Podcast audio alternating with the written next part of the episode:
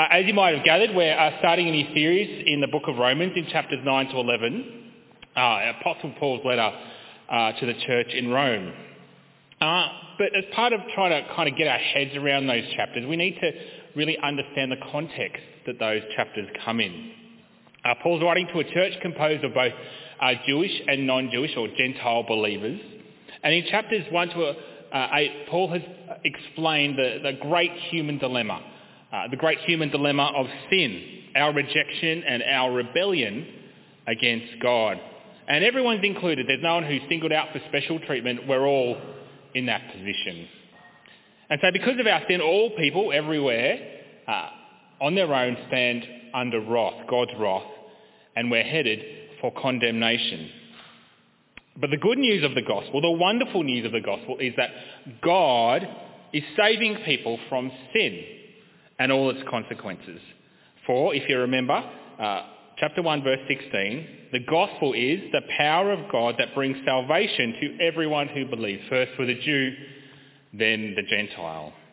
So just like everyone uh, is under sin, everyone is saved through the gospel.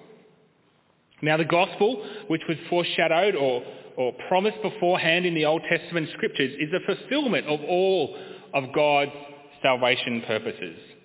And it's the good news that uh, Jesus Christ, he's the Messiah. He's Israel's promised king. And the good news is, is that he's not just Israel's Messiah, he's the Saviour and he's the Lord of the world. And through his sin-bearing death and his death-defeating resurrection, we're justified or made right with God. We're forgiven. We're reconciled. We're set free from the power and penalty of sin when we trust in Christ as our Lord. We receive the Holy Spirit who gives and empowers new life in us in Christ. And we're destined for eternal glory in a renewed creation. And so Romans chapter 8 uh, concludes with this uh, absolute uh, joyful certainty that those in Christ are God's beloved children. And that nothing in creation will ever, ever separate us from the love of God that is in Christ Jesus, our Lord. That's the end of chapter 8. That's the gospel that we proclaim. That's the gospel for our troubled world. That's the gospel for us. This gospel, however, raises questions, problems even, objections.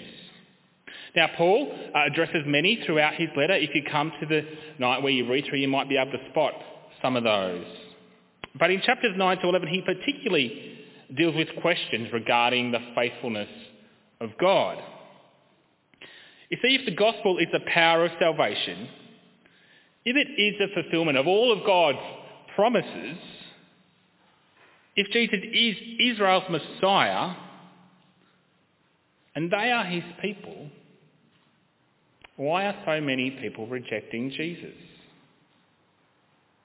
And why has their place apparently been taken over by the Gentiles who aren't God's people? Chapters 9 to 11, uh, it's a great celebration of the power, the faithfulness, the grace, and the glory of God. But it also explores complex issues that can be tricky to navigate and personally challenging. We can have that slide off now, I think. Thanks. Now, when we come across these tricky and challenging issues, there are a few ways that we can respond. We've got a few options. We can just ignore them, right? Uh, that's often the easiest response because it feels like we avoid the difficulty or the hurt or the division some of these tricky issues might cause. That's the first way. The second way we can respond is to reinterpret them. That is, we make God's word say something it's not. Now that can even come from good motives, right? We're actually uh, trying to uh, avoid conclusions that seem hurtful or too hard to understand or, or, or damaging even. The third response is we can, we can listen. Listen to these tricky issues. This is when we do our best to read God, God's word carefully, humbly, and honestly, and we submit to its implications. That's how God wants us to approach the scriptures. Now, it doesn't mean we'll always agree on everything. It doesn't mean we'll always get things right. But that attitude towards the scriptures, coupled with a sense of love and kindness and patience with each other, will help bring the maturity amongst us that God really desires, even when we do disagree. So as we come to this series, as we, as we sort of grapple with some of the issues, it's okay to feel the tension, right?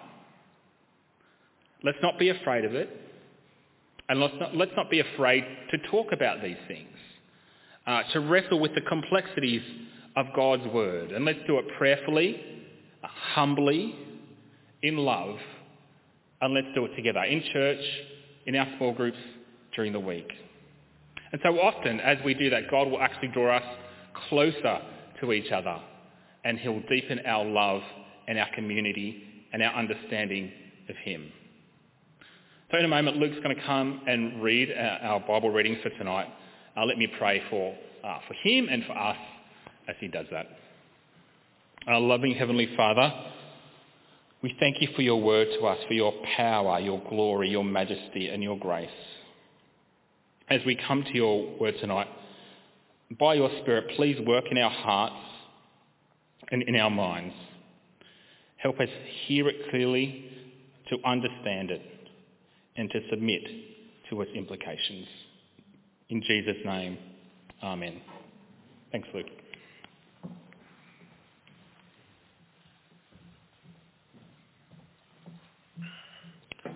Hi everyone, I'm Luke. Uh, I'm going to be reading Genesis chapter 21, uh, verse 8 to 13, uh, Genesis chapter 25, verse 21 to 26, and Romans chapter 9, verse 1 to 13.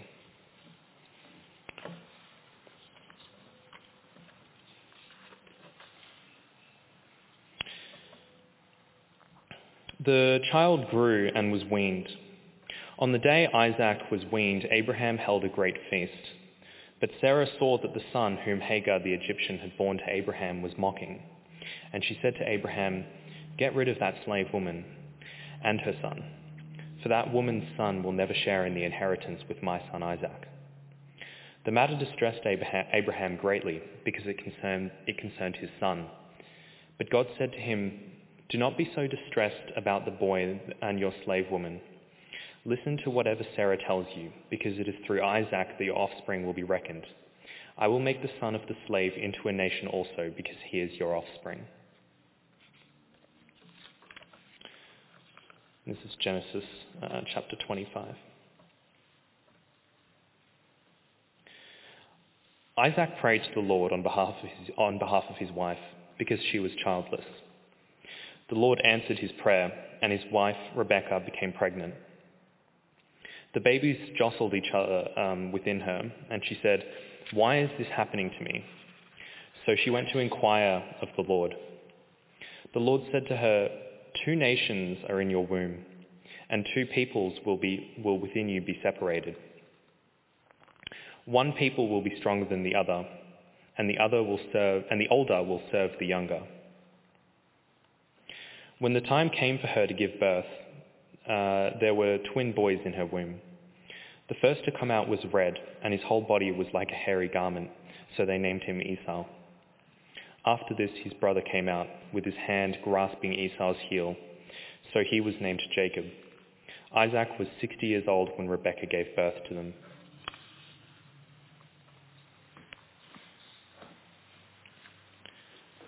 So this is Romans chapter 9 now. I'm speaking the truth in Christ. I'm not lying. My conscience, my conscience confirms it through the Holy Spirit. I have great sorrow and unceasing anguish in my heart, for I wish that I myself were cursed and cut off from Christ for the sake of my people, those of my own race, the people of Israel. Theirs is the adoption to sonship. Theirs is the defined glory, the covenants, the receiving of the law, the temple worship, and the promises. Theirs are the patriarchs, and from them is traced the human ancestry of the Messiah, who is God over all, forever praised. Amen. It is not as though God's word had failed. For not all who are descended of Israel are Israel, nor because they are his descendants are they all Abraham's children. On the contrary, it is through Isaac that the offspring will be reckoned. In other words, it is not the children, uh, it is not the children by physical descent who are God's children, but it is the children of the promise who are regarded as Abraham, Abraham's offspring. For this was how the promise was started. At the appointed time, I will return and Sarah will have a son.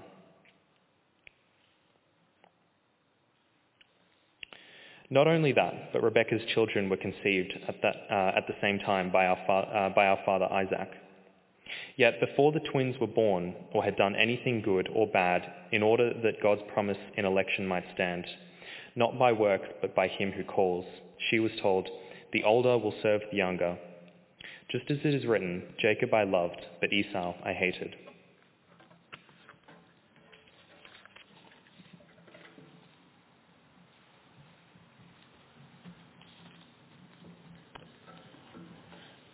Thanks, Luke. It'd be great if you could have your outline there. On one side is the passage, which we'll be stepping through, so it'd be great to have that handy. And on the other side uh, is an outline which you can jot some notes down if you'd like to do that.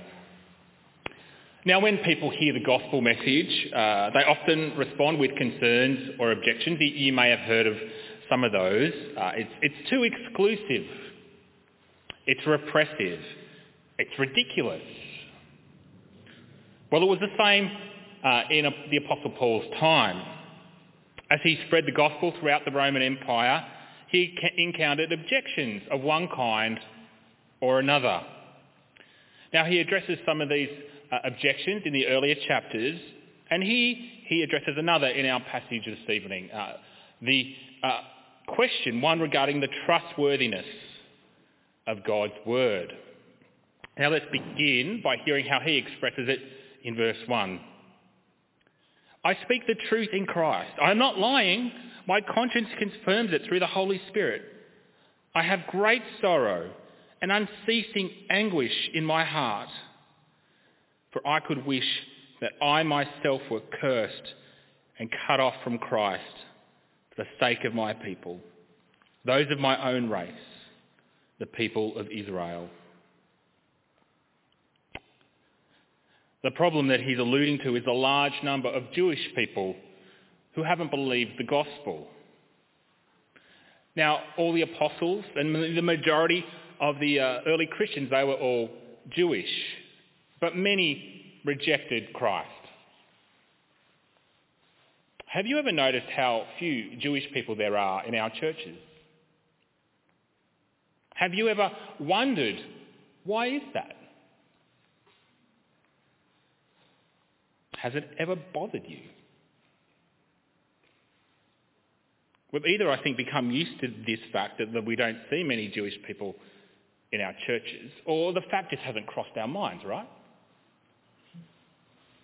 But for Paul, this was a problem. And it wasn't just a philosophical or intellectual problem. It was deeply personal. And as we come to these chapters, it's worth remembering that we're not dealing here with just philosophical and complex ideas that we just kind of got to get our heads around. There are deeply personal and pastoral realities related to what we're reading about. And for Paul, it was a great agony to see the Israelites rejecting Christ. They were his own people. It caused him great sorrow and unceasing anguish to see them day after day through city after city turning away from the gospel, rejecting Jesus as he preached.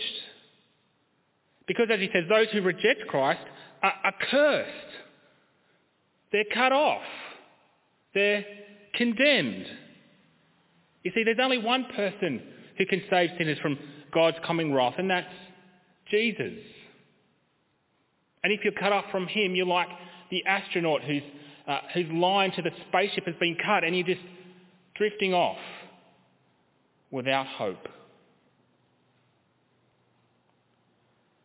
And so Paul is so upset, he's so distressed, verse 3, that he, he wishes he could take their place. He wishes that he himself could be cut off from Christ, that he would be damned if it meant his people could be saved. He'd do that for his people. Can you imagine that? Uh, Moses, uh, he wished the same thing. He pleaded with God on behalf of Israel after the, the golden calf. God, blot me out instead. But Paul can't take their place any more than Moses could. There's only one person who can do that. That's Christ. And he already has. He, he bore our sin in our place on the cross. And the only way anyone can be saved is by trusting in him. It's worth pausing, I think, for a moment as we hear Paul's agony for his lost people. Is that how we feel? Do we share his heart for the people that we love? For our community? For our city? For our world? What would we be prepared to sacrifice for their salvation?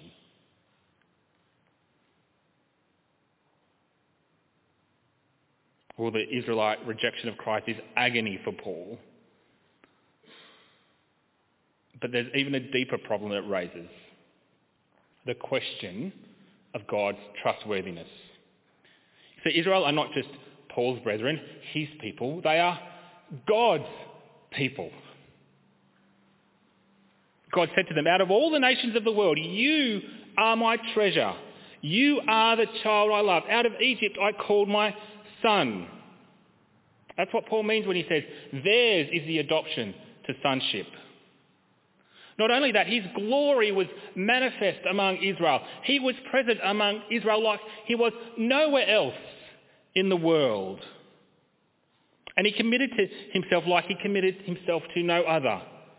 By covenant, he bound himself to Abraham, to Isaac, to Jacob, then all of Israel at Mount Sinai.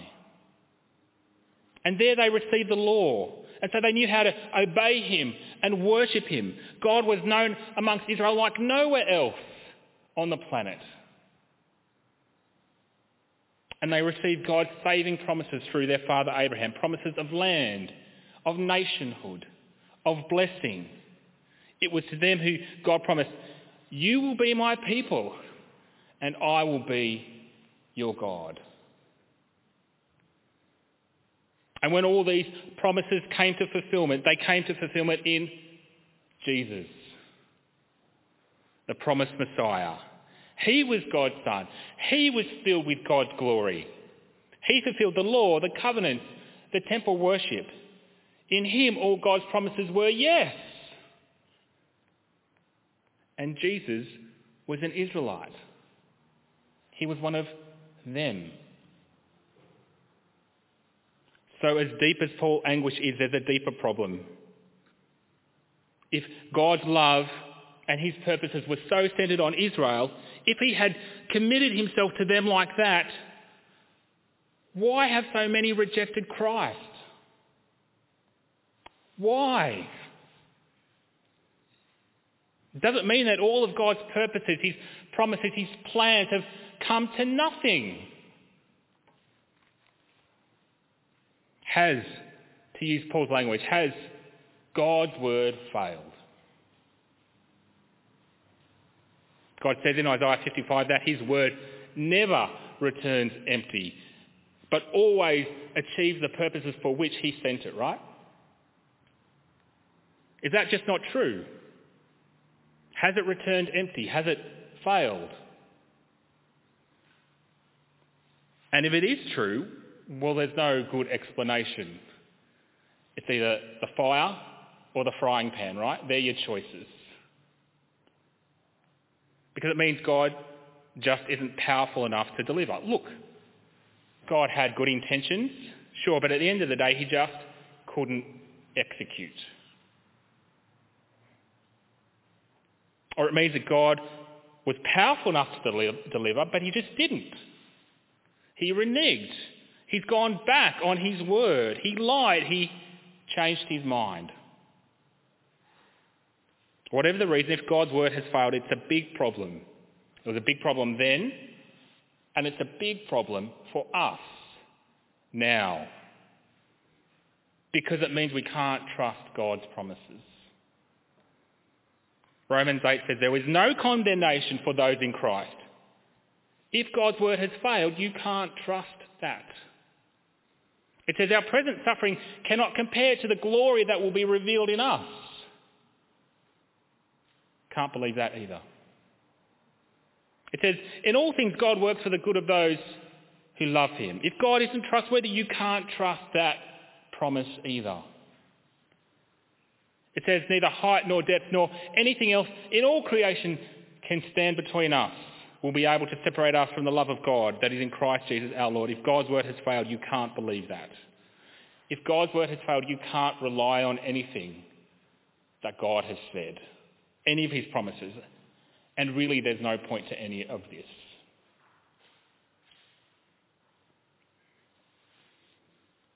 Wouldn't it have been wonderful if the whole nation of Israel had come to Christ? How wonderful. But it hasn't turned out that way. Nevertheless, Paul says, verse 6, it is not as though God's word has failed. Well, Paul, how can you say that? The evidence seems to be contradicting what you're saying. listen to the explanation. For not all who are descended from Israel are Israel. Whoop, back, back, back, back, please. Thank you. Let's just back, get back into the moment. There's two uses of the word Israel in that verse, in uh, verse 6.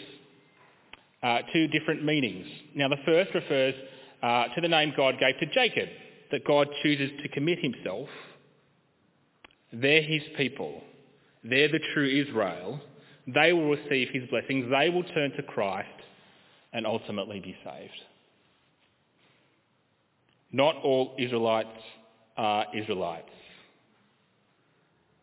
Pretty edgy thing for Paul to say. Imagine he tweeted that. Cue laughter. And that's what he, he was doing, right? Metaphorically, when he wrote this letter. He's telling them, you're not all Israelites. We can have that down now. He's saying someone might be able to trace their uh, line on Ancestry.com back to Jacob, back to Abraham, but that doesn't necessarily make them one of God's people. It doesn't mean they'll automatically receive God's promises and blessings. That's not how God does things. God chooses. He chooses who will commit to. He chooses who will receive his promises and blessing. And that's why some Jewish people have turned to Christ and others have not. Now, in case someone thinks this is kind of some lame attempt by Paul to explain why the gospel isn't working, he presents two cases from the Old uh, Testament to prove his claim. And the first starts in verse 7. As he says, not all who are descended from Israel are Israel, nor because they are his descendants are they all Abraham's children. On the contrary, it is through Isaac that your offspring will be reckoned. In other words, it is not the children by physical descent who are God's children, but it is the children of the promise who are regarded as Abraham's offspring. Uh, we heard uh, the readings before, but just to summarise, Abraham had two sons. He had uh, Isaac and Ishmael. God's promise applied to one, but not the other. And no Israelites would have regarded Ishmael and his descendants as God's people. They believed God only committed himself to Isaac and his descendants. So really, Paul already has proved his point. Membership of God's people isn't a birthright. His blessings are given to those to whom he directs his promise, those he chooses to commit himself to. and he chose Sarah's son Isaac, his descendants, and not Hagar's son, Ishmael. That's proof one. Now, if you've been following closely, you might have already kind of anticipated the counter-argument. Uh, Ishmael's uh, mother, Hagar, she was Egyptian. She was a Gentile, a, a slave woman. Ishmael was never going to be an Israelite, right? Well, Paul deals with this objection in verses 10 to 13, and he shows with even greater clarity that it's solely God's choice who receives his salvation promises. See, Isaac had two sons uh, with his wife, Rebekah, uh, Jacob and Esau, and see that in verse 10. They had the same father and the same mother, and they were twins, right? So they even had the same conception. In terms of biology, nothing to separate them. Again, God's promise applied to one and not the other, to Jacob and not to Esau. And it's clear that it's God's free choice who he chooses. It's, it's got nothing to do with them, the relative merits of either of them. And if you read their story in Genesis, you'll see it really has nothing to do with the relative merits of either of them. But listen, Rebekah's children were conceived at the same time by our father Isaac. Yet, before the twins were born or had done anything good or bad, in order that God's purpose in election might stand, not by works, but by him who calls, she was told the older will serve the younger. See, God didn't even choose the older one. And he didn't even choose the better one.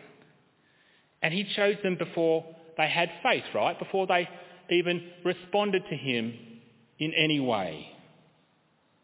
See, God doesn't just like wind up history like a clock and let things run. He, does, he doesn't just deal the cards and, and, and, and have it all kind of play out how it'll play out. He's active in all things. And God's purpose, God's purposes in salvation work by election or selection. He actively chooses. His people are those he calls, those whom he elects, those whom he gives his promises to. So it's not according to ancestry that God achieves his purposes. It's not according to a person's accomplishments either. Their CV. He doesn't save a person because they go to church, they're high achievers, they serve the community or give to the poor. That's not how he saves people. And he doesn't save people according to a person's relative moral goodness because they're kind and they're sincere. Good things, but that's not why God saves. You see, God made his choice before the twins had done anything, right? Good or bad. And he doesn't save because he looked forward in time and foresaw that would, would have faith and made his decision to save them based on that. Paul makes it very clear here and in other places that God's choice happens before we do anything and it's not based on anything in us. This is from verse 16, a bit later on. It does not therefore depend on human desire or effort but on God's mercy, his choice. God calls one and not the other. And it's his free decision, his initiative, his sovereign mercy. Verse 13, just as it is written, Jacob I loved, but Esau I hated. Whoa. Full on, right? Uh, Paul here is quoting the prophet Malachi. Now in context, Malachi is talking about the nations descended from Jacob and Esau, Judah and Edom. He's not talking about individuals here. So the language here isn't, really about God's uh, personal feelings towards a person. It's the language of election. God chose one and not the other. However, while it's true that Malachi was talking about nations, the wider context that we're reading here, the argument, is about individuals. Paul is using the text to explain why some Israelites turn to Christ and others do not? Because God chooses. Now this teaching uh, is called the doctrine of election, right? Doctrine is just a fancy word for teaching. So the teaching of election. And it can be hard to understand, but also, I think, hard to accept. I remember when I was investigating Christianity as a 20-year-old, I found this really hard to get my head around and, and hard to accept. Now, one way that we can deal with this difficulty is by saying, look, I'm on board with the Christianity thing, but not with Paul. This is just what he says, right? Just what he thinks. Now, let's just put aside that attitude to Scripture for a moment, because that's a little concerning. This is actually all through the Scriptures. All through the Scriptures. And it's on the lips of Jesus. Uh, one example, uh, John 6. Uh, many of Jesus' followers have begun to desert him because they actually can't accept some of the hard things that he's saying. And Jesus did say some very hard things. And listen to what Jesus says to explain why it's all happening from John 6:65. All this you're saying, this is why I told you that no one can come to me unless the Father has enabled them. He's saying people can only come to him because God has chosen them and enabled them to do so by his Holy Spirit. And so he's enabled some, but not others. God works his purposes by election. God calls, he commits, he shows mercy to those whom he chooses. So we shouldn't think God's word has failed because all of Israel hasn't turned to Christ. What's happening is completely under God's sovereign control and completely consistent with what he's said and promised. That's the argument. Now, of course, in answering one objection, Paul has almost certainly created another.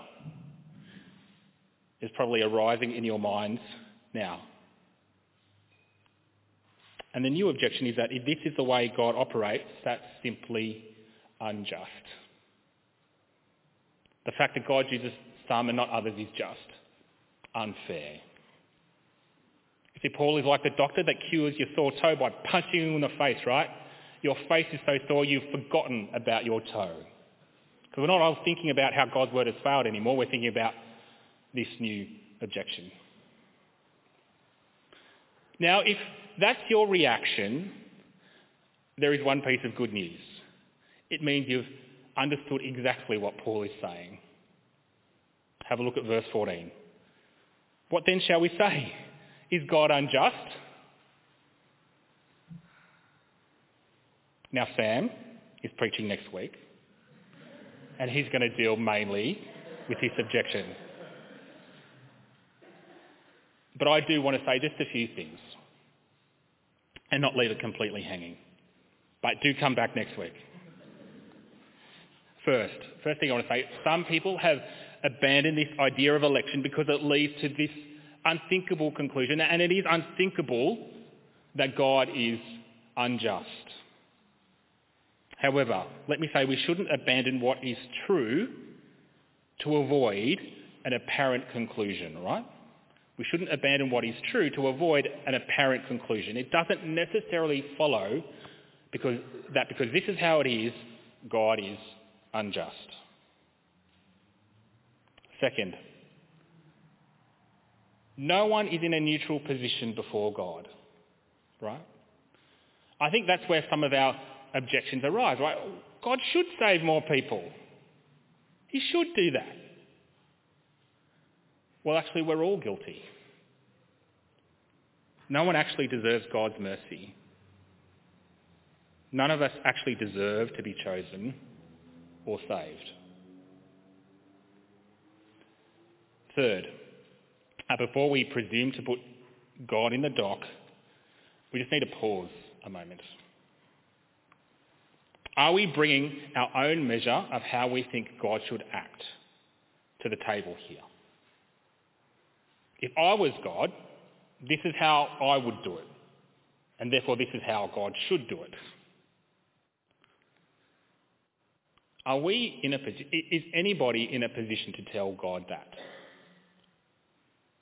No. Because God is God and we are not. He's not bound by us. He's not bound by high achievers, to sincere people, to kind and generous people, to religious people. He's not bound to do anything because we think that he should. God is free to commit to anyone he chooses.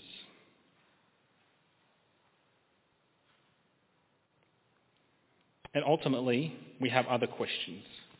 Who? Who does God choose and why some and not the others? I don't think we know the answer to that question. And we'll explore some of that in the coming weeks a bit more. But I won't say any more. Uh, what I will do now is share three implications, I think, of tonight's passage that flow. There's plenty of implications, and I won't cover all of them, but here are, are three for us to think about. Firstly, how do we uh, reconcile, how do we hold together God's sovereignty and our choice, right? God's choice, our choice.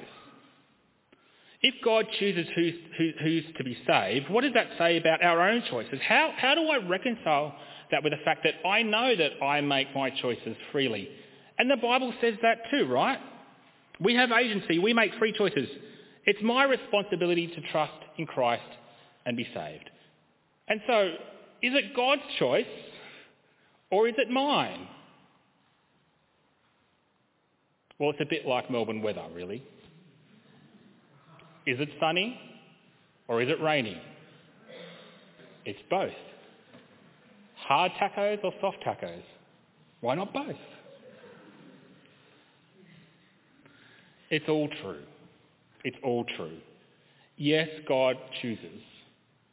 But we do need to freely respond to God of our own will by trusting in Christ. And we'll see a quote on the screen where Paul says exactly that in the next chapter, from chapter 10. If you declare with your mouth Jesus is Lord and believe in your heart that God raised him from the dead, you will be saved. For it is with your heart that you believe and are justified, and it's with your mouth that you profess your faith and are saved, right? However, at the same time, the scriptures also say we can't trust in Christ without the work of the Spirit who moves according to the sovereign will of God. Now, how all this fits together, I don't fully understand. And the passage doesn't tell us either. Like I said, it has things to say about how God works, but Paul's not actually trying to join all the dots for us. He's not trying to explain how God's sovereignty and human free will fit together. Sometimes the dots join and sometimes they don't. However, it's when we try too hard to resolve apparent conflicts that we actually start to run into problems, right? It means we often end up uh, affirming one but denying the other. Is God three or is God one? Is God uh, is Jesus God or is he human? Our choice, God's choice. We need to hold them together. We need to do our best to live with the tension, to affirm all of what the Bible says, even if it's hard to understand how it all fits together. However, remember this.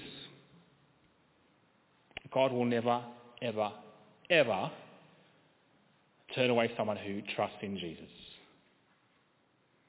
He will always have mercy on those who want him to have mercy on them.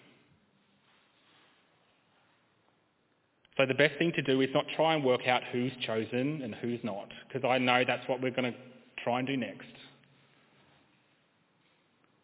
The best thing to do isn't to worry about whether someone you know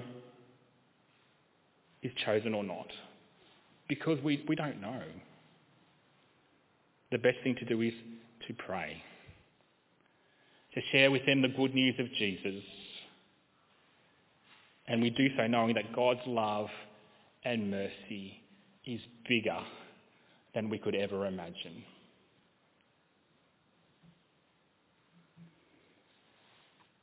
Now, I don't have all the answers, but what I do know is that this teaching is good news. And this needs to be said because sometimes we can come to passages like this and read them as bad news. But it's not. It's actually wonderful news because it means salvation is completely dependent on God and not me.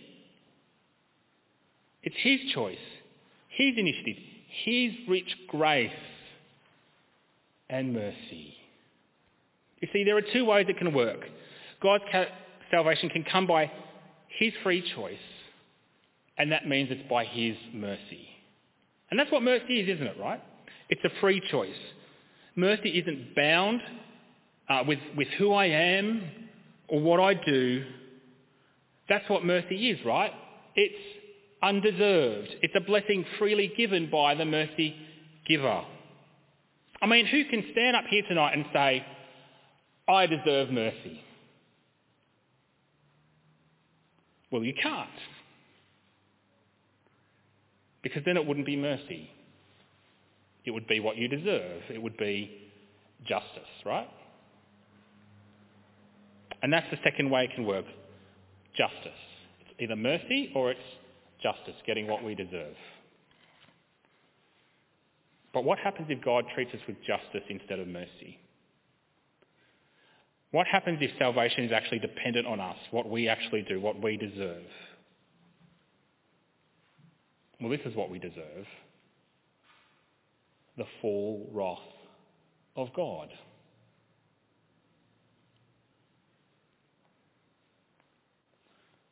What we all need is mercy. And that's what God has freely given us in the Lord Jesus Christ. His rich his sweet mercy. God chose me. God loves me not because of who I am, or because anything, or because of anything I am, or anything I've done or haven't done. God loves me because he loves me.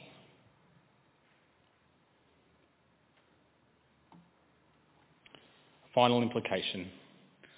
This teaching is good news because it means that God's word hasn't failed.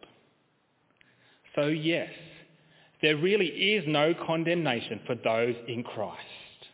There is none now, there is none tomorrow, and there never will be any condemnation for those in Christ.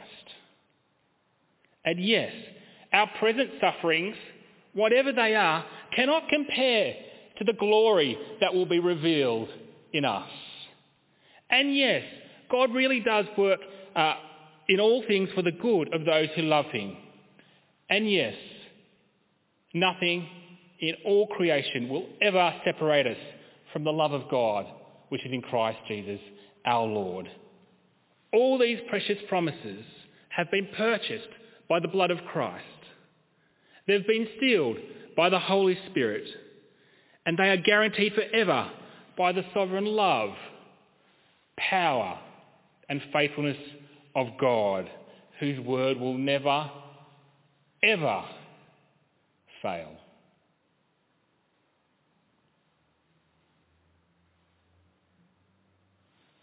Let's pray.